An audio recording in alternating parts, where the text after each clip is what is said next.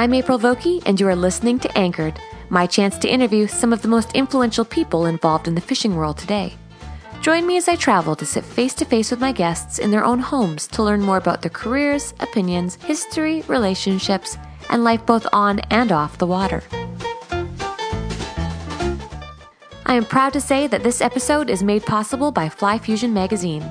There are few fishing magazines that I am willing to put my name on, and even less that I'm willing to actually read. But Fly Fusion is one of the few that keeps my attention. As a member of their editorial staff, I can say with authenticity that this is one publication that allows their editors to write about the causes they believe in. They don't base their entity around manufacturers who pay for ad space, and they don't hire writers with any other agenda apart from genuinely sharing our love for the sport and all of the beautiful places it brings us.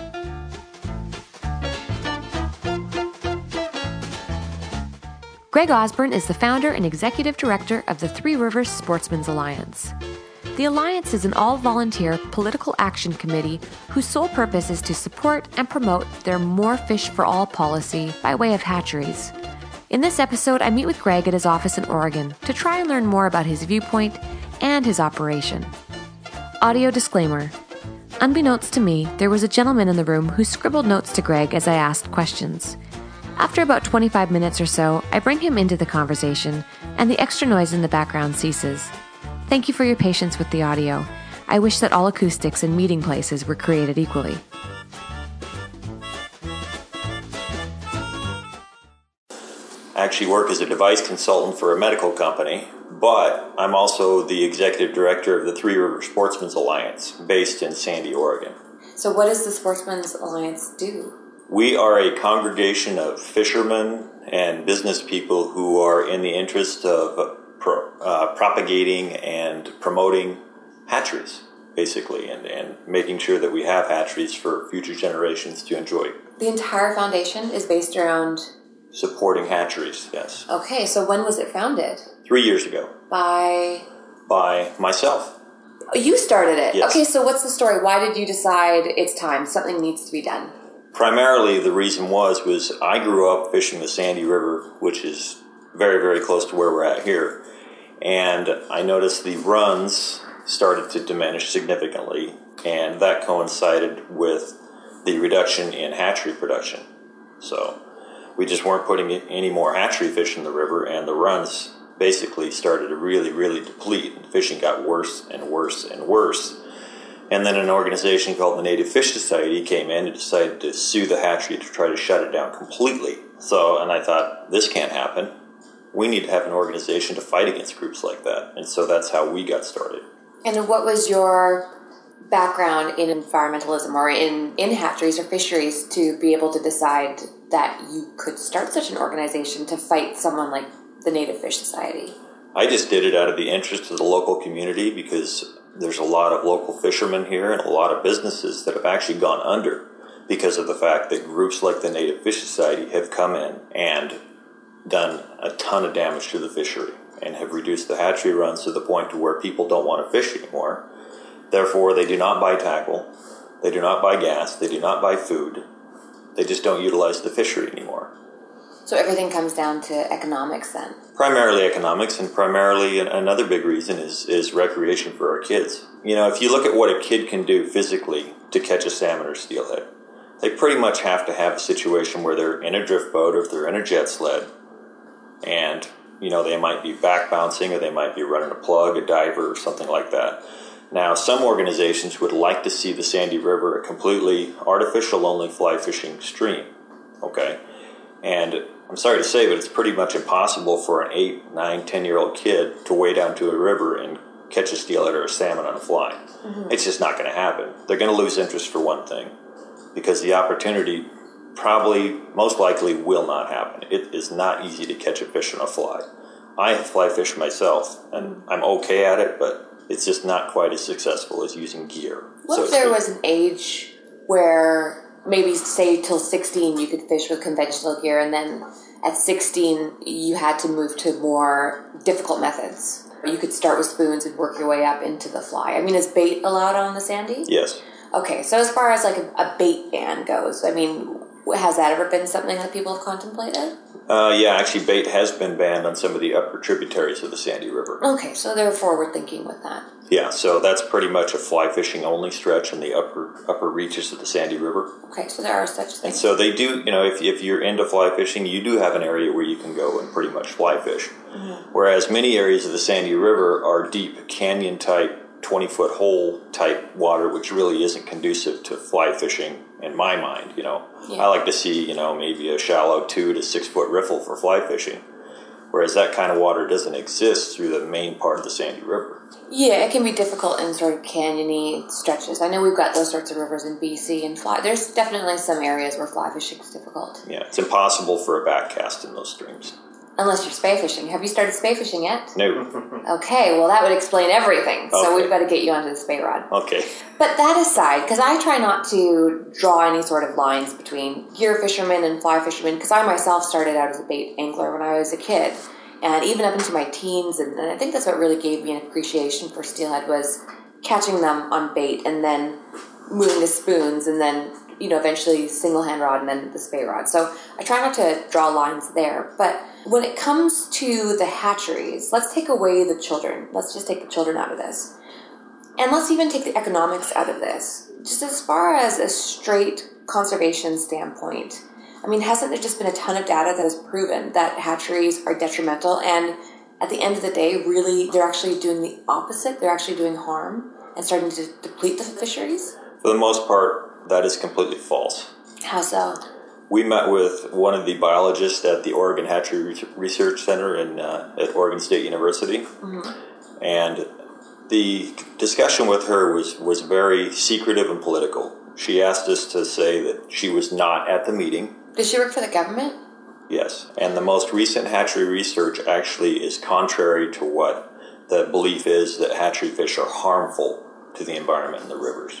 So what's the first argument that you hear from, say, the Native Fish Society? That hatchery fish are harmful to the native runs. Mm-hmm. Now let's talk about the native runs on the Sandy River. Okay. There are none. What do you mean? There are no native runs on the Sandy River. There's no indigenous fish? The only native fish on the Sandy River is potentially, maybe according to Todd Alsbury, the game biologist that covers this region, maybe winter steelhead. Okay, well that maybe a few winter steelhead are actually still native. So how can he say that maybe they haven't always been there? What's the science there? He said they had been there at one point, but they had been fished to extinction. Okay. And revived with hatchery programs. When would they have been fished to extinction? Primarily during the Depression. Most of the rivers in Oregon were fished to near extinction. Okay. And on the Sandy River, we had dam counts that actually proved that. Where our dam counts over Marmot, which doesn't exist anymore, which is sad. The dam counts were down to as low as 80 fish coming over the dam. Oh. You know, 80 fish total.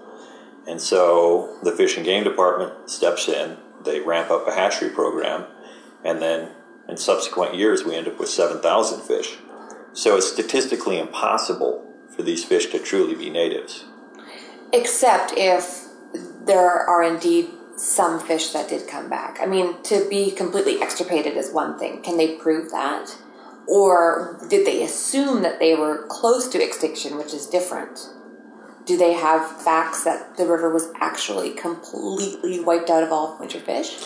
No, they don't have a fact to, you know, to point to that. But statistically, it's pretty tough to argue that there is a pure hatchery or native run on the Sandy River. So what did this biologist say when she came to you? Why did she want to remain anonymous? The one at Oregon State University. Mm-hmm. Because the political ramifications of her giving us information would have cost her her job in the state of Oregon. I thought that the state of Oregon, especially specifically when it comes to the government, I thought that they really wanted to have hatcheries. No. The governor, who had to step down recently because of corrupt allegations and truths that he was doing a lot of underhanded things, and he lost his job and had to step down. I don't know if you know about that. No. Yeah, John Kitzhaber, a big-time Native Fish Society supporter, big-time Oregon Trout guy, big-time Trout Unlimited founder, had to step down from the governorship because of corruption. Corruption as in, like, he doesn't pay his taxes, or... Corruption with contracts being shifted one way or another. Okay. And he was actually behind the hatchery situation on the Sandy River. what he did was he stepped in to try to get rid of hatchery fish on three different rivers in this region, okay? And he did it for his boating base, primarily, which are members of the Native Fish Society, Oregon Trout, Trout Unlimited. Yeah, it's a tough one. If you believe one way or the other, regardless of votes, you want to fight for it. It's amazing, the stark contrast between the viewpoints. For me, Shane Anderson's video, Wild Reverence, was a complete game changer. When I saw that and I watched how the fish are slowly demolishing the wild stocks, it really, really changed my viewpoint. And that's why I wanted to speak with you, because what other rivers are you guys supporters of? The three rivers that we primarily support are the Clackamas, Sandy, and Columbia River. Okay, let's talk about the fish biology. Is it true that the hatchery fish has a smaller brain and actually has weaker muscles and therefore is inferior to the wild stocks and is eventually diluting the gene pool? What about that argument? Well, that argument actually plays into what John talked about with broodstock programs. Mm-hmm. And primarily on the Sandy River, that's what they utilized, were broodstock programs. So what they did was, if you want to go back in history, let's say a hatchery fish survives. It's trekked to the ocean. Mm-hmm. It goes to the upper tributaries. It spawns. Its offspring goes back to the ocean, comes back, and now is supposedly what the department calls a natural. And so what they've done is they've taken these fish, which have not been in a hatchery, and they've used them to propagate broodstock programs. They're not being reared in the hatchery? They do rear them in the hatchery, but... Is that the argument? Is they say that just because the fish is born in a hatchery, they have a smaller brain? I mean, to me, if I say, I'm going to be a test tube baby, is a test tube baby going to have a smaller brain than someone that's actually born in the womb? It's a tough one. I mean, I wish that I was a biologist, that I could sit here and have this conversation. And I even thought about trying to put you and, one of the biologists in the same room, but then the whole idea scared me a little bit, so I opted not to do that. But it's a pretty compelling argument when you do. Have you seen the video? No. You haven't seen Wild Reverence? Oh, yes, I do know all about that. Yes, I did see that, and it's I mean, if you want me to be frank about it, some of it's comical, and some of it's just somebody's opinion. Now, what about the economical standpoint? When Shane was talking about, we've proven that the more hatchery fish we're introducing, the less fish are actually returning. When they factored in the dollar of what each fish was worth, it was astronomical, and it just didn't make any sense. Well, if you want to talk about the economy, let's talk about the big picture. We did an economic impact survey of just the upper Sandy River Basin, and it's a $3.4 million boost to the economy having fish in the river. Mm-hmm. Now, that's a huge, huge impact. And what we also do with the hatchery program here, the small one that still exists on the Sandy River, which has been drastically diminished by the Native Fish Society and the Pacific Rivers Council. I have to cut you off because every page, I can't edit that sound out, and it's really loud.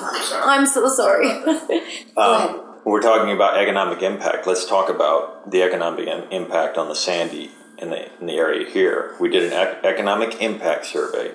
We found that the Sandy River contributes $3.4 million to the local economy just by having fish in the river. Okay? And that, to me, is a huge plus when you're talking about the contributions to support a hatchery, which should be supported by buying tags to harvest salmon. That should go in to support those hatchery programs, basically. And another thing that hatcheries are very, very important for is the fact that we actually go and harvest surplus hatchery salmon and steelhead, and we process them and give them to local food banks. So we feed hungry people with those surplus hatchery fish. And to me, that's pretty important when you're feeding people who are hungry. But don't you think that the wild stocks could ever, if just left alone, that they could come back to the point where we could start taking fish? We'd have enough fish that we could start harvesting fish, albeit wild fish? That's proven not to work. Why? On the Sandy River. Why? Mm-hmm. Because primarily we have predators. We have sea lions. We have cormorants who are out of control. Our sea lion population is 20,000 sea lions over management objectives. okay?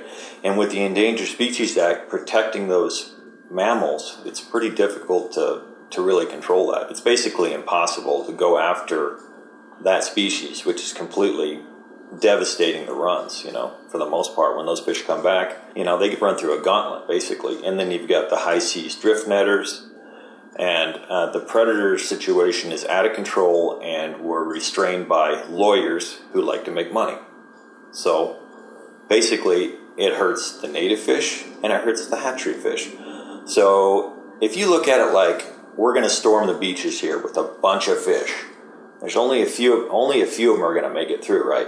But if we eliminate those hatchery fish and just those native fish, well, what people call native fish, which really are not, storm the beaches, they're going to get decimated because they won't have the numbers to actually get through. I guarantee you that. And we've proved that on the Sandy River. Well, let's take the Sandy out of the equation. What about the Columbia? I mean, you obviously are a spokesperson for the Columbia. Nobody can deny that the Columbia has a run of indigenous steelhead. Yes, it has a few. That has not been extirpated.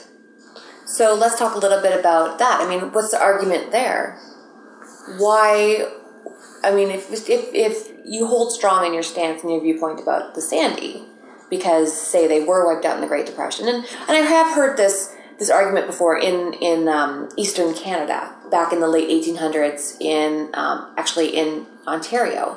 The Atlantic salmon were also extirpated due to dams, and this incredibly plentiful run of salmon was gone forever. And they've since started trying to implement a program that brings them back, and there's various viewpoints on that. It was proven, though, to be wiped out, from what I understand anyway. So the Sandy, for me, it's kind of gray. Let's go to where it's black and white, the Columbia. Tell me a little bit about that. Well, if we've noticed, the Columbia runs, in the fall especially, have exploded. Have you noticed that?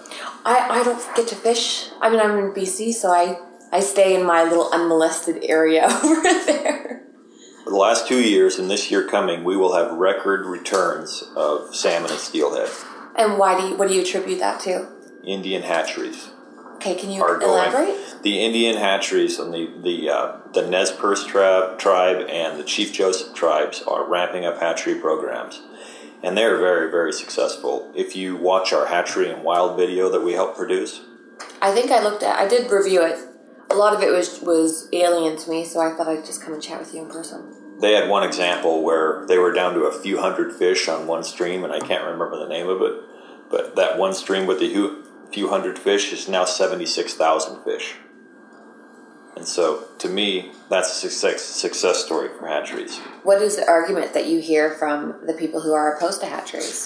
The argument is that hatchery fish are harmful to the native fish. That's always the argument.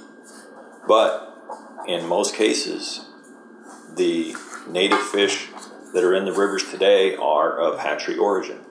Do you think that it's all short-sighted? You've been in the Alliance and have had the Alliance for 3 years.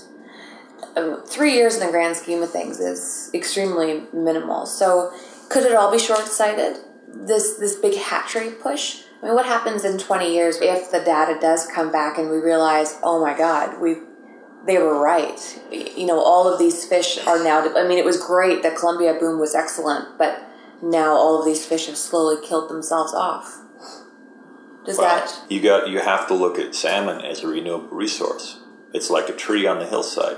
Let's log a hillside, and let's go in and replant it. 20 years from now, we're going to have a forest back that we can actually reharvest.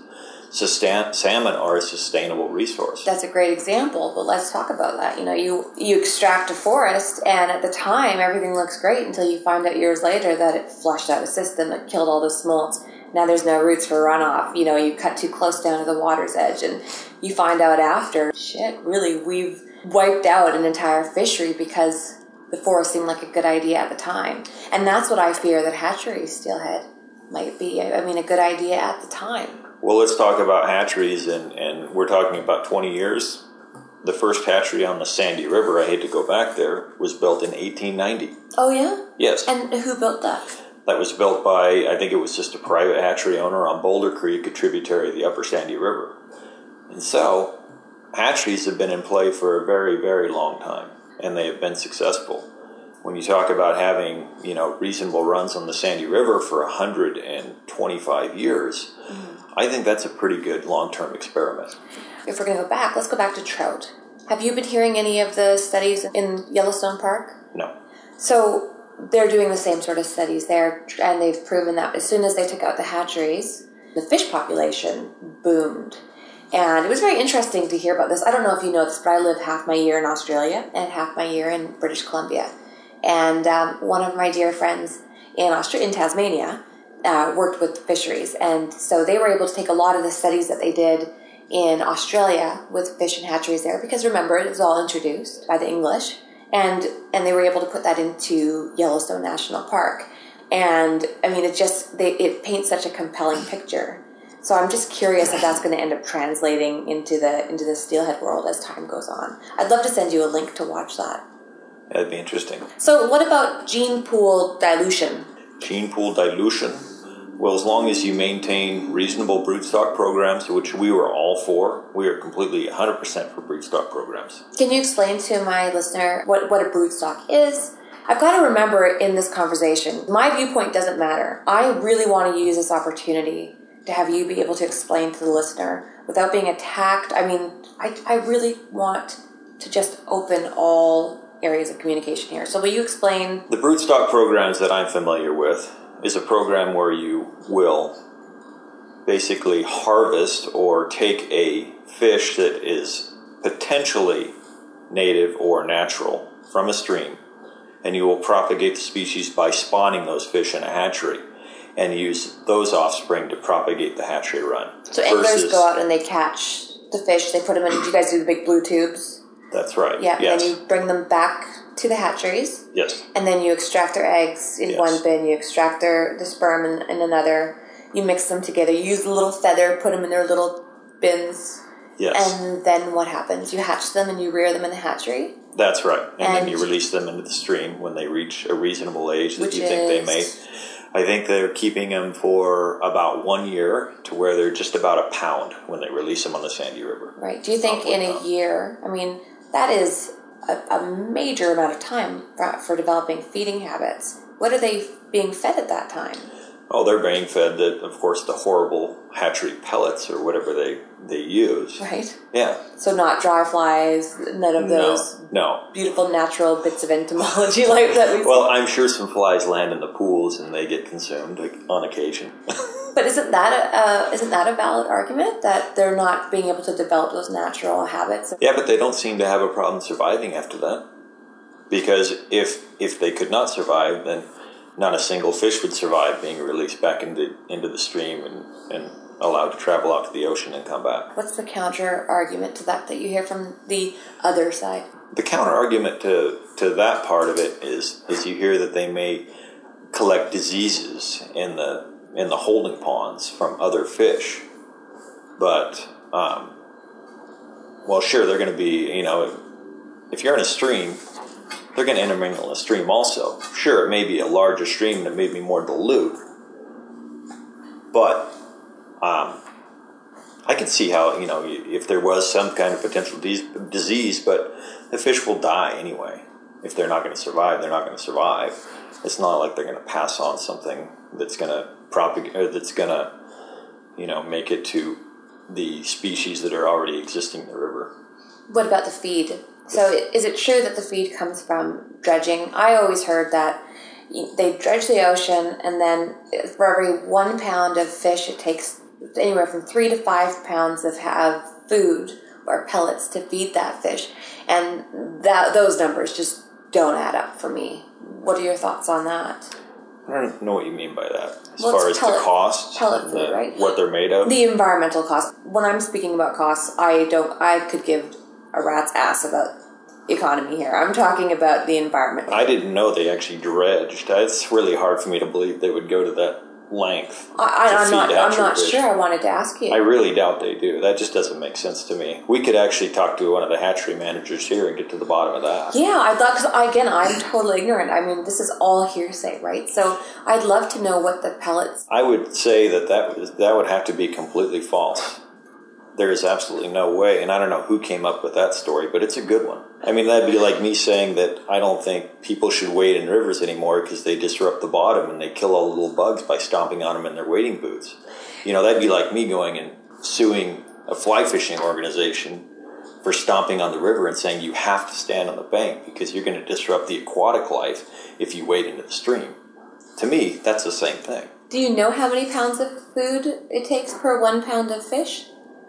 I do not, and I've actually watched them feed, and it doesn't look like they give them very much. I mean, they probably, each feeding, I know they do 2 feedings a day, but I bet you they only feed in a pool with 10,000 fish, or no, not 10,000, say 100,000 fish, I bet you they feed 5 pounds a day. Okay. It's not much. Yeah, we'll have to look it up. Yeah. It's very interesting. We could go down and watch them do it. Now, I've got John here. John Mayer, which is your real name, John. It's fascinating. And John is frantically scratching notes on a pad of paper. John, what's the deal? So what do you do with Greg here? Well, I'm on the board with Greg, and I'm an avid fisherman. Just like Greg, I grew up fishing the Sandy River. And a couple points that I want to make is there is a lot of pressure on the resources, all resources.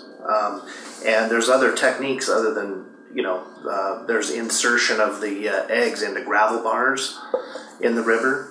So you don't necessarily, there's different techniques that you can do to make those fish a little stronger and still supplement the run. So these hatchery eggs are being released into the wild before they've hatched. Right, exactly. How many of them? I mean, I thought you were wearing them. Well, there's a technique that they can take a device and shove the fertilized eggs into the gravel. So when these fish hatch, they're not being fed. And as far as my understanding is these fish, they cannot tell the genetic difference between a wild fish and a hatchery fish. The fish that are basically put into the ground. Yeah, my understanding is they can't tell the difference between a native fish and a hatchery fish. But can they tell the difference between one that was reared in a hatchery and one that was... maybe I misunderstand, but not from my understanding. They can't tell the difference. Have they started to do that yet? Have they started to put the eggs into the ground? Greg can interject. If you watch our video, Hatchery and Wild, there's a group out of Malala that's starting to utilize that technique. Starting as in the last... They have a business. They've been doing it for a few years now. If you watch the video, you can actually see the technique in action. So a few years. So the fish haven't had enough time yet to leave, do their rounds in the ocean, and come back. So it would be hard to kind of showcase. Yeah, that's an early experiment. Mm-hmm. Now, what about wild fish and hatchery fish competing for the same food source? That's something that I hear often, that they're basically competing for food and very limited real estate, really. Well, the biologists in the area, they do studies to where they make sure that the river has enough nutrients to sustain specific numbers, and that's what the hatchery plantings are basically based on. We know that this river can sustain this many fish due to the nutrient level in the stream, and they test those nutrient levels, and they do not overstock, so to speak. Like on the Sandy River, they're allowed to stock up to 300,000 spring Chinook smolts. And that's based on the nutrients, the nutrient levels in the river. So it's not just an arbitrary number that they throw into the river. It's actually based on science. Okay, now talk about science. So your background, you're a passionate angler, but you work with medical equipment. Yes. And John, you work in real estate, and you're an avid angler, a passionate angler as well. Where are you guys, who do you outsource? Who are you hiring to bring in facts? Are you hiring people to bring in your data? Well, we work with the local game biologist. We've worked with Steve Kramer of Kramer's Fisheries in Gresham, Oregon. Now, who's Kramer's retired Fisheries. Kramer's Fisheries Sciences. Because that doesn't sound like a government. He's not. He's a game biologist a fisheries biologist who has his own business now, basically. And what is his business from an income standpoint? What he does, he actually helps build the weirs on the upper stretches of the Sandy River currently to help separate hatchery and wild fish that are allowed to go into the upper basin to spawn. So, isn't the argument there that it is in his best interest? I mean, it's one thing to have a government official fired because of corruption, because he handles his personal life a certain way, or his business. I mean, come on. Most fishermen I know can't. They're shit poor at handling their life, but they're extremely. They do great things for the environment, one way or the other. But this gentleman, I mean, isn't that something where he makes his income off of that? So isn't his opinion going to obviously be biased? Well, his opinion should be well supported by the state, because the state bases some of their numbers for hatchery propagation based on his information. So they do work together? Yes, they do work together, hand in hand. And he is working with the state of Oregon on the weirs on the Zigzag and Upper Sandy River Basin to prevent native fish and hatchery fish from spawning together in the upper basin. And so that's their technique utilized today to try to reduce or eliminate what they call stray rates into upper basins. And so what that does is it reduces the opportunity for a hatchery fish to spawn with a wild fish. Just again for the listener, why would we not want to have a hatchery fish spawning with a wild fish? Because an environmental group like the Native Fish Society argues that that would be harmful, even though that's what's happened for 100 years. And it's happened to great success. But they will argue day in and day out, and that is harmful. Even though it works, it's harmful. And the reason those organizations exist is because they can think of something like that, carry a lawsuit forward, make some money, and continue to exist. So you believe that, like the Native Fish Society, for example, they do it from a monetary standpoint, from a gain financially? 100%. And that's... So can you give me an example in the past of why that might hold true in your opinion? Because some of their arguments just do not hold water, in my opinion, and everybody else who is clear thinking. Because why would you come into an area from Northern California, attack a stream or attack an area, say that this is how I believe it should be, hurt the people in that area, hurt families, hurt the economics, hurt the people that work in hatcheries, for what? What are they gaining from it? They're making money because their top directors are all paid. It's all about money for them. I mean, I would just assume they're not being paid anything substantial. It's hard to. I mean, I can't see. I know a lot of those guys, and none of them seem to be rolling in anything too fancy. Could it be that they're doing it because they genuinely believe in a cause? I mean, 100 years, really, in the grand scheme of things, isn't that long, is it? If they have been interbreeding for 100 years... Couldn't the argument be that one of the reasons why the fisheries are so depleted or in so much trouble is because they have been interbreeding for 100 years? Well, the only way you're ever going to really prove that it doesn't work is by completely eliminating all hatchery programs. And to me, is that worth it? Is that worth devastating an economy and telling a kid that, hey, guess what? You're not going to be able to fish for the next 25 years of your life because... there are no hatchery fish in the river, therefore you are not able to keep a fish, therefore you're not going to go fishing, you're not going to want to go fishing because, you know, like most guys, well, I've caught 1,000 salmon. I don't really want to go and reel in another salmon. The thrill is kind of gone. I'd like to go in and actually take one home and throw it on the barbecue and entertain my family with it and enjoy that fish rather than just go out and get up at dark 30, stumble out on the riverbank, and reel one in. That, to me and most guys that have been doing it for 20, 30 years, the thrill is kind of gone. You're going out there to try to feed your family and enjoy it. It depends who you ask. So if you ask me, is it worth it to not be able to have, you know, to take the hatcheries out entirely and see what happens? I would say yeah. I would say yes, for me personally. So, I mean, it does depend on who you ask when it comes to the general population, because... I would love to see. I'm a huge supporter of all things natural. The reason why I started fishing as a little girl was I was in Girl Guides. Do you have Girl Guides? No. Or Girl Scouts? Yes. Yeah, so I did Girl Scouts for 9 years, and then when I finished, I was a leader. And I used to love, you know, like pretending like I was one of the indigenous people, and I'd be stalking in the forest. And I always fished because it was the only way I could live my life as if it were basically from the beginning of time. And I would love to see what would happen if it had that opportunity. And I just wonder, I mean, everything, like you said, comes down to money. And so I fear that we're never going to be able to get that natural quality in our life back because of money. I agree with you. So the natural quality and the natural opportunity is lost forever because we have man, we have chemicals, we have dams, we have sea lions, we have cormorants, we have squawfish, we have high seas drift netters, we have poaching. It's absolutely something that can never, ever be overcome. You cannot eliminate all those things to allow these fish to get back to where they were 200 years ago. It's completely impossible. It'd be nice, and I would totally agree with you. Let's do it. Yeah, that'd be great.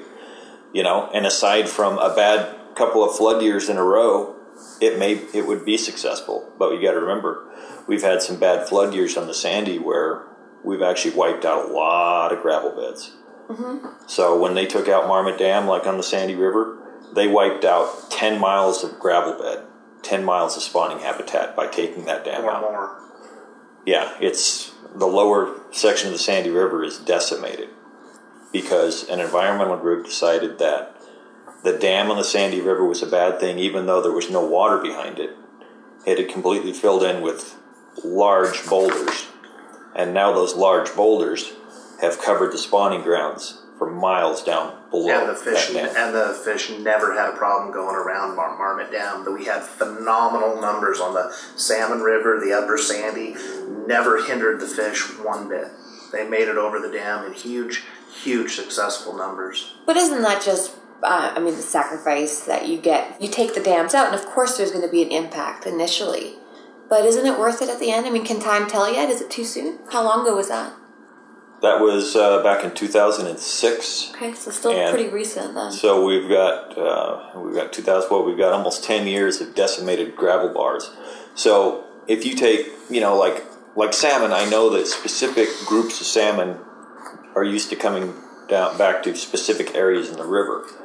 Well, for the last 10 years, those spawning grounds have been eliminated, and sure, they probably travel on up higher in the river to try to find gravel beds. When they got used to having a dam to work around, they'll get used to not having a dam to work around. Yeah. Well, the fish ladder worked very, very well. I mean, I've done very well above the dam, and they had closed it for 10 years. And what was comical about that was the environmental concept that let's remove this dam. And in the Oregonian, the local newspaper here, actually the state newspaper, actually said that now that the Marmot Dam has been removed, we're opening up another 13 miles of river that hasn't seen a salmon since the 1930s. That is a total lie to the public. How so? The fish ladder worked great. Worked perfectly. But they lied to the public, and that's part of the big lie. It's all a big lie. Coming up, Greg and I continue the conversation on hatcheries. Again, please take a moment to check out Fly Fusion. In only a matter of minutes, you can arrange to have the magazine delivered to your door 4 times a year. Subscribe today at www.flyfusionmag.com.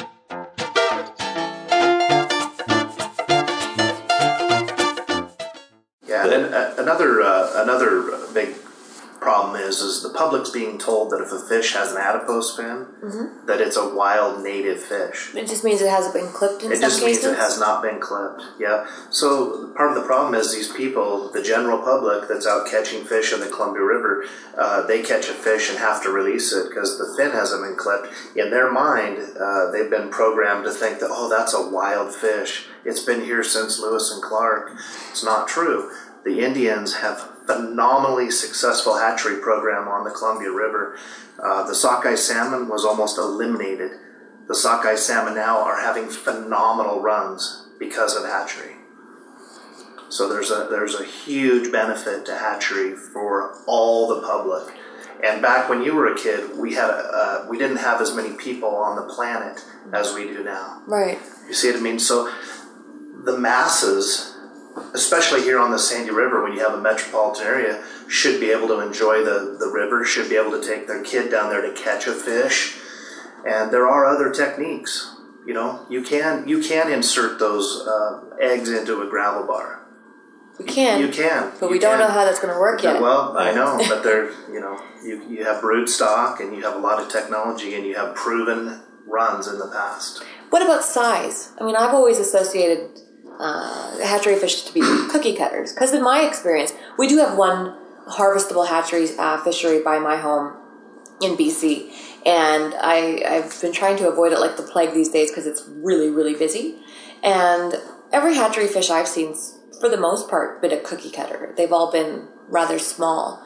What's the argument there? Have you heard that? Well, I can give you my opinion. Yeah. For an example, up in Alaska, Bristol Bay, I've seen the sonars up there on various rivers, the Nushagak in particular, that they have an escapement, right? Well, this is just my opinion, 100% my opinion, but I see the jack salmon get counted in the sonar as a salmon, as an adult salmon. I see the dog salmon.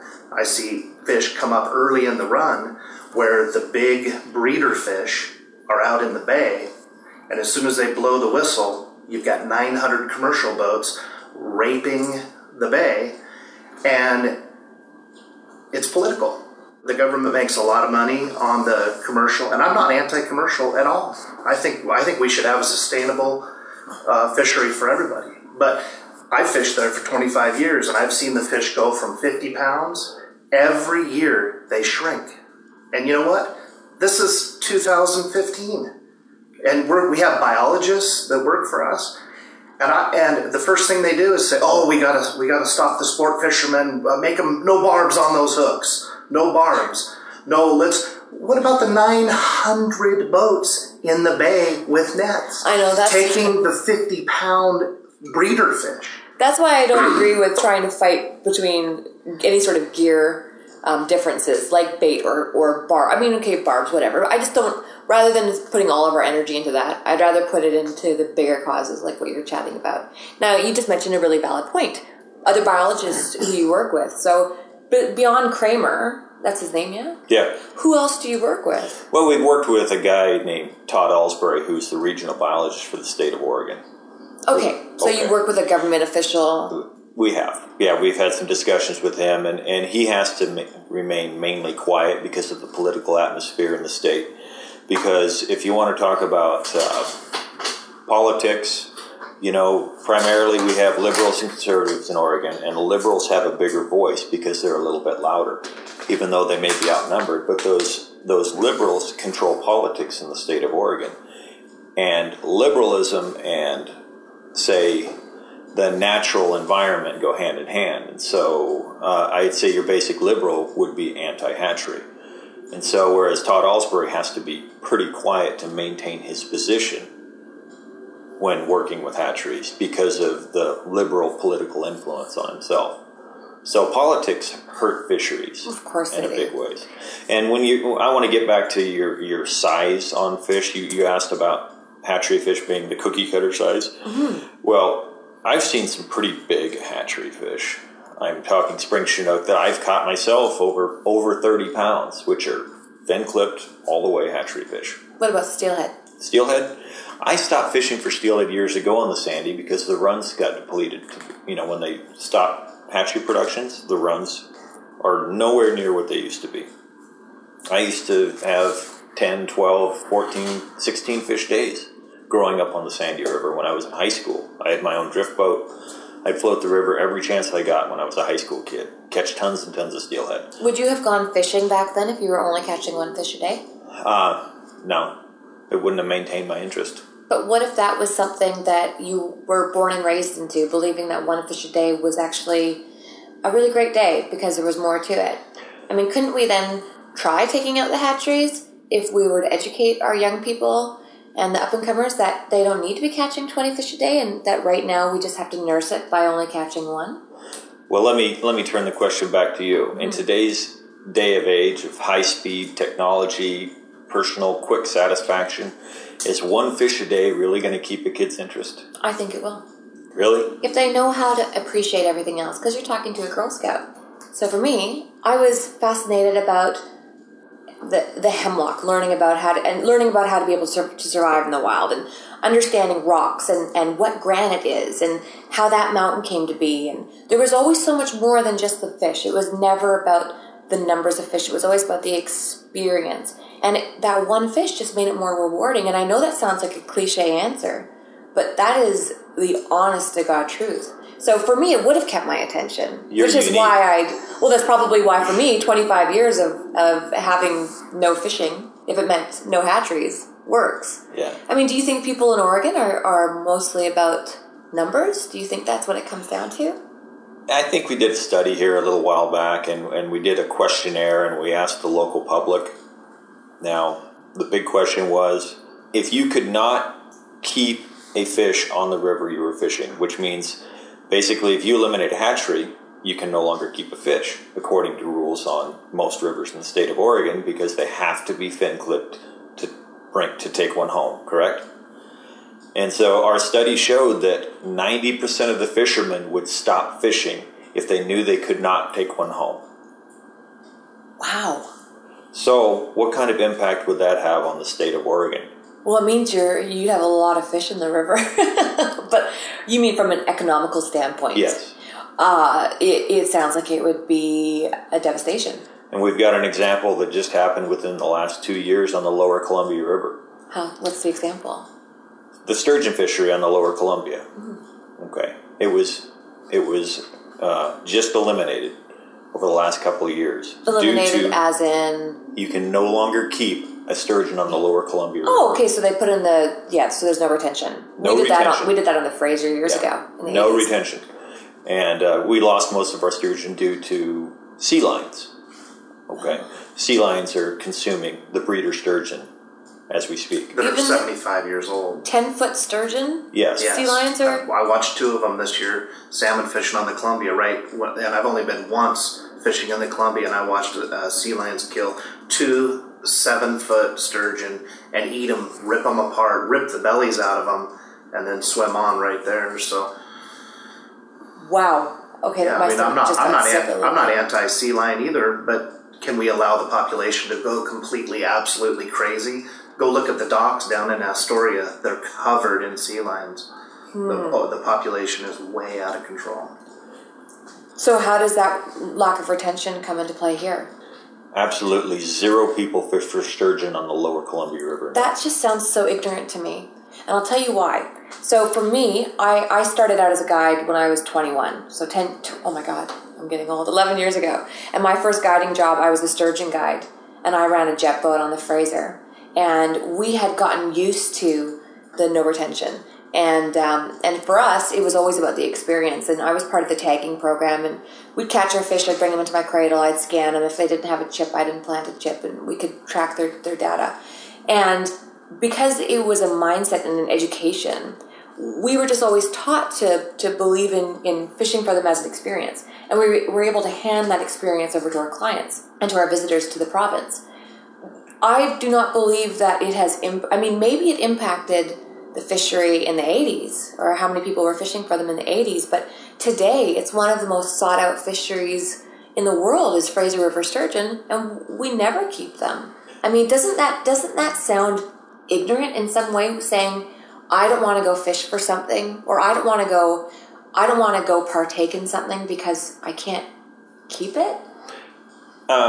It does sound bad, but if you're into it for the fight, sure, but I don't know many people who would want to sit out on the Columbia River with the wind howling, rain, blowing in your face sideways to catch and release a sturgeon. I could go and do that during the summertime and catch any fish and catch and release it and have a good time and get some sun while I'm at it. It's so backwards because in BC, I can't think of anybody who would want to catch one of those fish and then take a knife and slit it open. So it's a totally different mindset. It is. And this is where we run into problems. So let's talk a little bit about that. Eating fish is an enjoyment too, right? Eating fish is natural. So why let all the commercial fishermen have all the fun? I would love to see there be enough fish that we didn't have to argue about any of this stuff, and we could... There could be enough fish. That's our motto. There could be enough fish if you control the population of the sea lions. The sea lions. Yeah. So is that, do you think that that's what the primary problem is? I think it is the primary problem, in my personal opinion. Okay, what do you think? That's my personal opinion. Yeah. I think it's a combination of predator birds and sea lions. Rice Island and the Lower Columbia and the Arctic terns that nest there are a huge, huge problem. They consume millions and millions of smolts every year. Rice Island is a man-made island on the Lower Columbia. Are they consuming more hatchery smolts because one of the arguments is that hatchery smolts don't have the instincts and therefore they can't escape predation as easy? That gets back to my argument. If they're not consuming a hatchery smolt, they're going to consume a native smolt. Unless the native smolt is a little bit more savvy in the wild. Well, I don't know. How do you test that? I don't know. I don't know the answer to that. Hey, let's circle back to the sturgeon concept.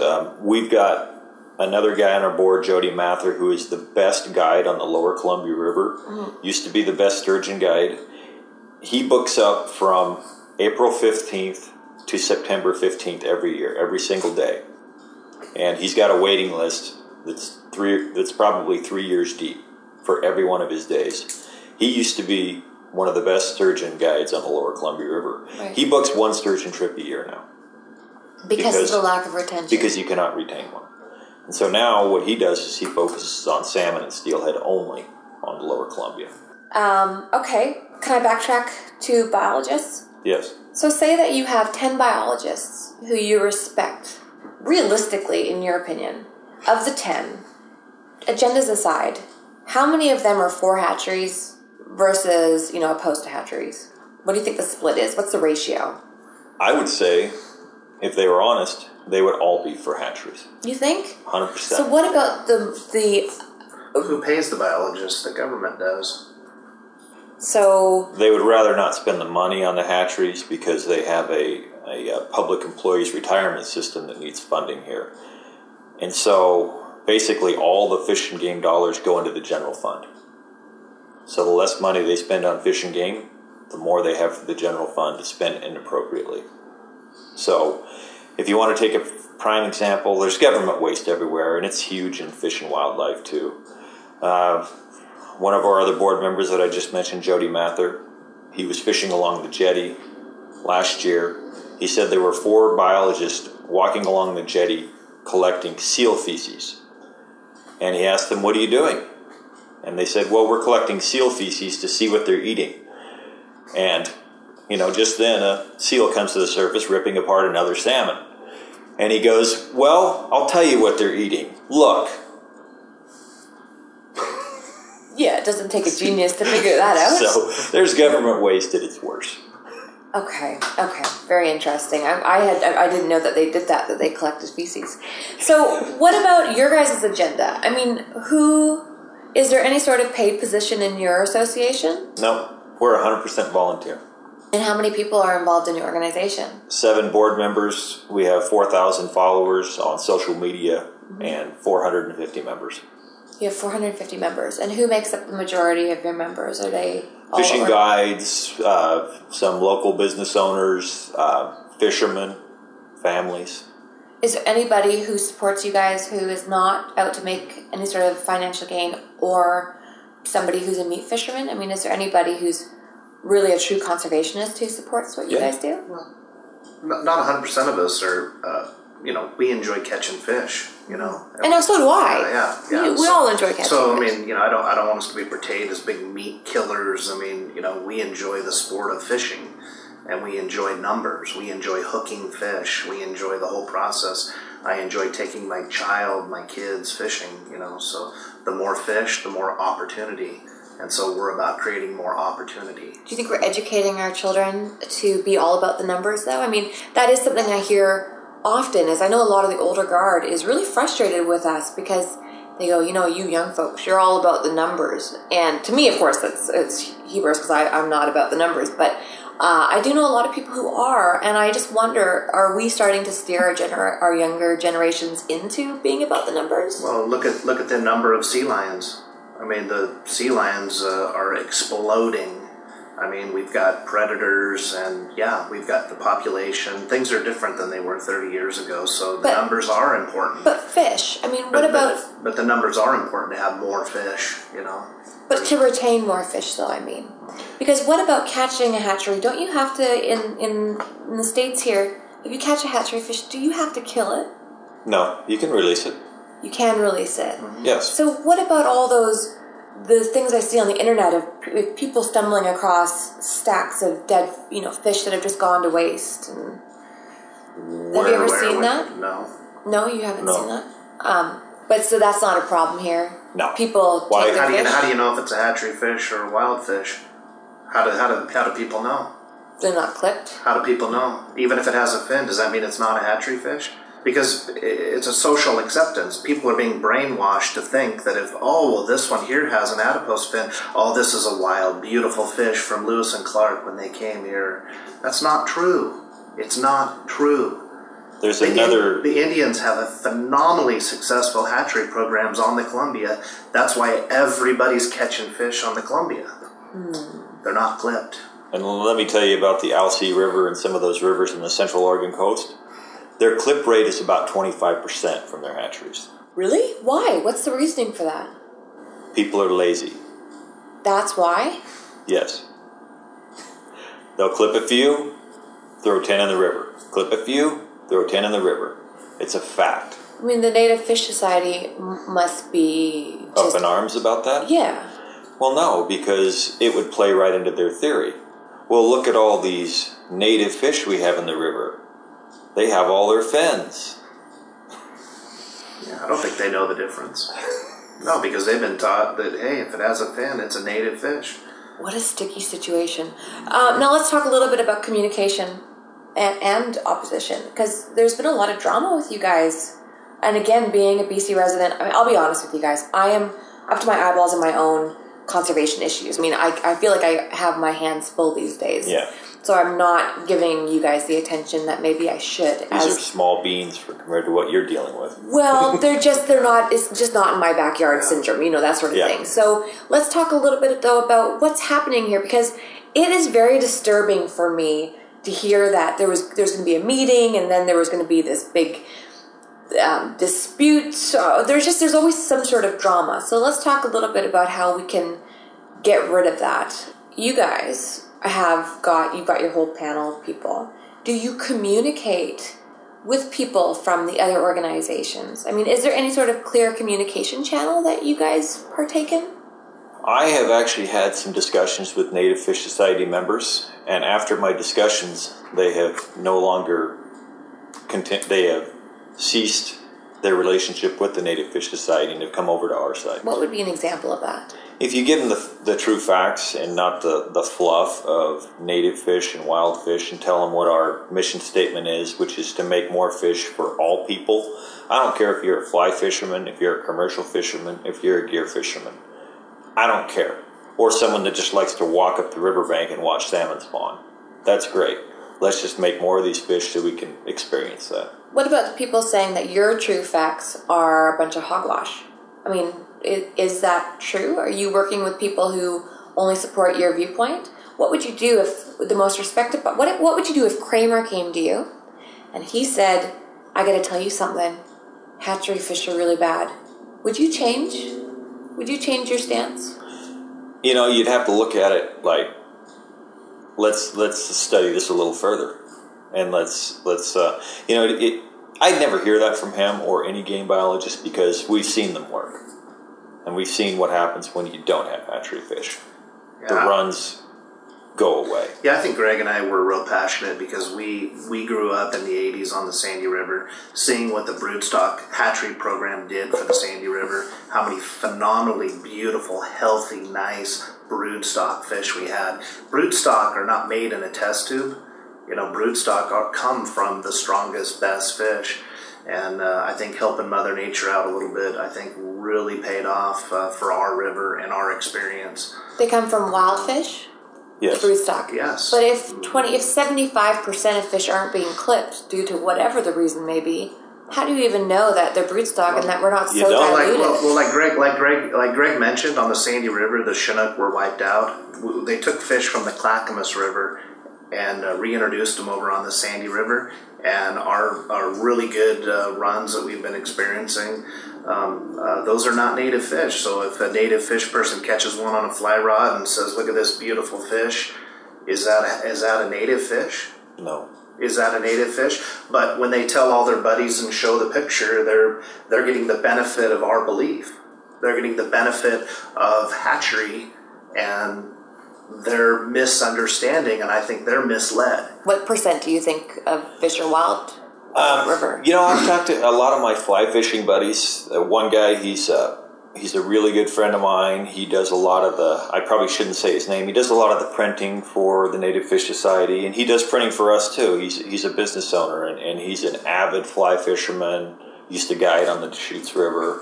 Really, really good guy. He's one of my best friends right now. And he told me, in his opinion, and what he notes of, there is only one river in the entire world that has a true native run left, and it's in Russia somewhere, and I can't remember the name of it. But that's coming from a hardcore fly fisherman. The true native run of steelhead? Yes. What about British Columbia? British Columbia? Mm-hmm. He didn't mention British Columbia. He thinks that these fish have, you know, because, I caught a fish on the upper Sandy River that was supposed to be in the Salmon River in Idaho. It had a transmitter in it. So these fish don't necessarily always come to the river that they were born in or released in. They go all over the West Coast. If you track the otoliths, are you familiar with otoliths? If you track an otolith is otherwise known as an earstone, and it's between the ears of a fish behind the fleshy part of the brain. And what it is it's a calcium carbonate buildup, basically, and it looks like a thumbprint. It's a tiny little wafer thing, and it looks like a thumbprint, and you, by extracting it, you could count the rings like you would on a tree to see the age. But if you look at the minerals that are in that otolith, you can see specifically where that fish was from, how long it was in the ocean, and which river it went back to. And historically, one of the reasons why steelhead are so adaptive and so amazing is because historically nature has always done that. So if there was some sort of devastation and a river was wiped out, that fish could then turn around and go to another river and still survive. And one of the arguments is that wild steelhead have got that capacity and that ability, whereas the hatchery fish are being bred without having any sort of instinctual inclination, and therefore they are more susceptible to being wiped out. Have you ever heard of any of that? Because no. It is very natural for fish to switch over to their systems. That's been around from the age of, from the beginning of time. Well, we know for a fact that these fish, even hatchery fish, end up, at times spawning, and then their offspring are born in the river and they go to the ocean and come back.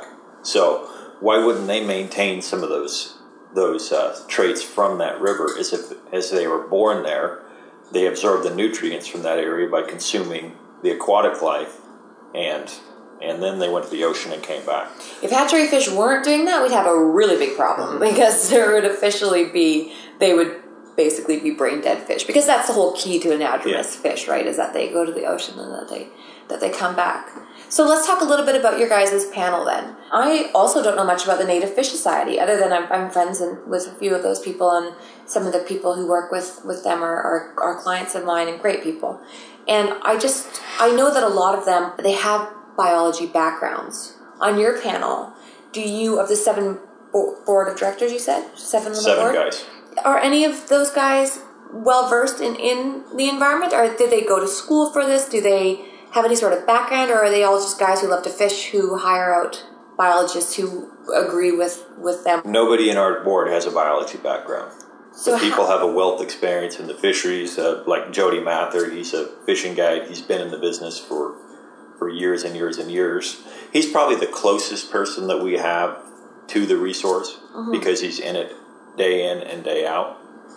But other than that, it's just a conglomerate of guys who want to sustain the fishery for future generations. How much of a pull do you guys have with the government these days?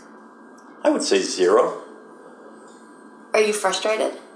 To a certain extent, because we see the political influence on the fishery here in Oregon as being negative, as it was with the logging industry. Do you work with any other organizations in other states? Yes. And also hatchery advocates? Yes. And do you find that there is a substantial number of people who are starting to have some weight in the fisheries world? In smaller towns and smaller communities, yes. Could that just be summed up as people who aren't as educated? No. People are very well educated. It's not like, we live in the Portland metropolitan area and we're all super intelligent, whereas a guy that lives in Podunk, Eastern Oregon's an idiot. Right. I know what you're saying. I don't think so. I just always wonder if sometimes, I guess with the internet these days, it's pretty hard not to be able to find information when you're looking for it, isn't it? Yeah. So where do you want to see your organization going, you guys? Moving forward, what would you like to see? You know what would be the ultimate is if we can eliminate fin clipping. Entirely. Okay. Our dream would be, let's create a hatchery situation like some of the Indian hatcheries, whereas they don't have pools. They actually have they basically mimic a wild stream for some of their rearing ponds. They have rocks for cover. They have natural cover. They have brush. They have stumps. And they completely mimic a natural environment for these fish to be raised in. Phenomenal. That would be awesome. And then we could say, let's not clip these fish anymore. Let's release them all and say groups like the Native Fish Society can go, okay, let's agree that a fish is a fish. Because if you're looking at the human species, a test tube baby is a real baby. So a hatchery salmon is a real salmon. No doubt about it. It can't be anything but. If we could mimic the natural environment, forget about fin clipping, let's just propagate these species to whatever the nutrients of the river can sustain, and let's just roll with it. And everybody, and then we could say, okay, let's limit the number of fish that you can retain, which I'm fine with. Anybody's fine with that. Mm-hmm. How would they manage that? Just like they do now. You set your regulations, your bag limits on whatever. It's going to be very interesting. I'm fascinated with this entire topic. But I think the sport fishermen don't take a huge percentage of the fish. It's the commercial fishing, the sea lions. We're just a tiny little segment here. The sport fishermen, and we inject a huge amount of capital into our sport and our world. Are the people who are against hatcheries really upset at the amount of fish that you're taking? They're more upset that there's hatchery fish in the river. Because in their opinions, and from the science I've seen anyway, that it's wiping out the wild run. It's not so much that you guys are taking fish that's the upset, is it? I thought it was more that the hatchery fish are taking the fish, really. That's the primary concern. If you held up two different fish, could you tell the difference between a wild fish and a native? Most people can. Most people wouldn't be able to tell the difference at all. Between a hatchery fish and a wild fish? Right. Mm-hmm. I'm going to have to ask one of the biologists. I'm curious. I can show you some broodstock fish, steelhead on the Sandy River that you would pick up and you would say this is the most beautiful wild fish on the planet, and I will guarantee you that it's a broodstock hatchery fish. And that's the problem. Each side of the story is looking at it like, it's not. That's not a wild fish.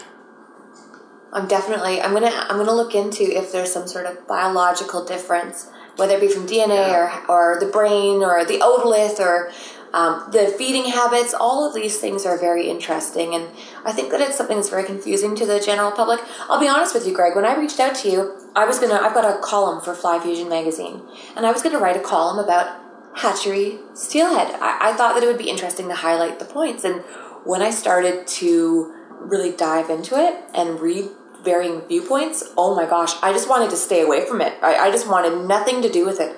It's so controversial. It's so opinion. It's just a disaster in my opinion right now. Do you think that we'll ever be able to work together? Are you guys trying to work together with some of the other societies like the Native Fish Society? Yeah, I think the Native Fish Society, from my personal opinion, it appears to me like they would like to get rid of all fishermen except for fly fishermen on all the rivers, that they would like a total dominance of the sport and the river and the fish. I think that's part of the big conflict. It'll be interesting. I don't think I have anyone from NFS lined up here, but I'll be speaking with John McMillan. Are you familiar with John? Heard the name. Yeah, he's a great guy, and he's a biologist, and he lives over on the OP in Washington. And I think he just kind of stays out of the way over there, but I'll let you know what I find out. Would you be interested in listening to their viewpoints when these podcasts are all done? Sure. Yeah, I'd love to open up some sort of communication and see what ends up happening. But again, I'm a dreamer. I'm the girl who could go fishing and be happy turning over rocks. So it says a lot, doesn't it? Greg, is there anything else that you wanted to add or to ask me? Well, no, I just want to make sure that people know that we are an organization that has nothing against the fly fishing community. We actually, enjoy fishermen of all kinds. And we would like to see more fish in all of our rivers for everybody to enjoy. And if it would increase your takes on a fly from 1 to 15, I think you'd probably find more enjoyment of that, even though it may or may not be a native or a wild fish. Because I guarantee it, you're not going to be able to tell the difference. And if it means in the long term that it does have a negative impact on our wild stocks, is it worth it? Is it worth it? We've proved that they actually do not have a negative impact. In fact, without them, we wouldn't have most of the runs that we have today, due to the fact, which we had covered before, the increase in predation on these fish from the time they're born to the time they go to the ocean and try to return. It's devastating what they have to go through. It's a gauntlet. And without hatchery programs, these runs would be decimated. They would no longer exist, and we've seen that on various rivers. Well, thank you so much for both of your time. Is there anything you wanted to add, John? No, I think that sums it up. All right. Thanks, guys. Thanks. Thank you. And that concludes this episode of Anchored. Join me in the next episode as I visit Amy Hazel in Maupin, Oregon.